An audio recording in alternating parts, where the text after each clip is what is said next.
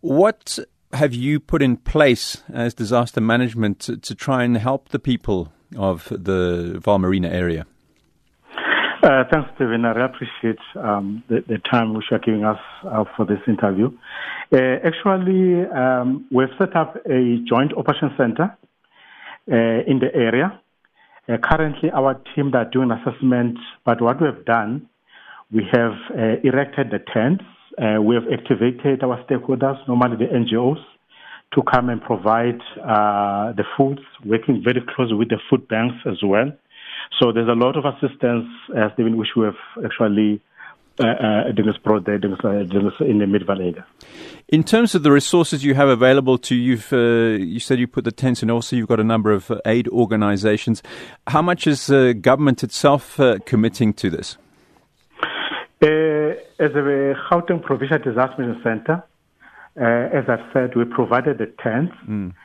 we provided the blankets, and then we provided the mattresses in the area.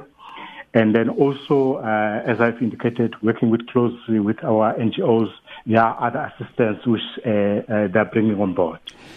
And moving forward, I mean, unfortunately, and I, have kind of become more conscious of this. There have been some tornadoes in the area over the last few years clearly these temporary structures are going to be very, very vulnerable moving ahead. I mean, perhaps I appreciate you're speaking as disaster relief here, but uh, perhaps something needs to be done long term to try and prevent this from taking this kind of uh, accident taking place again.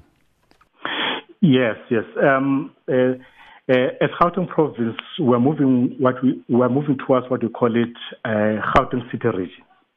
That's where really we make sure that each and every, each and every area is well developed. And then we are coming up with mega cities. Yes, we do know that uh, uh, Gauteng is attracting a lot of people whom they find themselves in the vulnerable areas. We are working very close with other departments who are providing the houses. Uh, those one who qualify the houses, they end up becoming actually being uh, allocated the houses. Yes, we are running a lot of awareness campaigns so that when people they are building their temporary structures, they have to make sure that they're using uh, material which are very strong so that they can stand the, the almighty for the, uh, for example, like uh, heavy storms or tornadoes. The sort of uncontrolled development is a big challenge for disaster release, relief services. How much has Memalo itself grown in the last uh, 10, 20 years? I mean, I'm quite familiar with the area and uh, it really does seem to have mushroomed. And clearly, this expansion is a challenge in terms of trying to get people into decent structures and, of course, managing situations like this when they do arise. Yeah. Uh, okay. We know that the informal settlement normally they mushroom overnight and this is sometimes becomes a problem, but we do have structures which are controlling those kind of mushroom of the, uh, the informal settlement.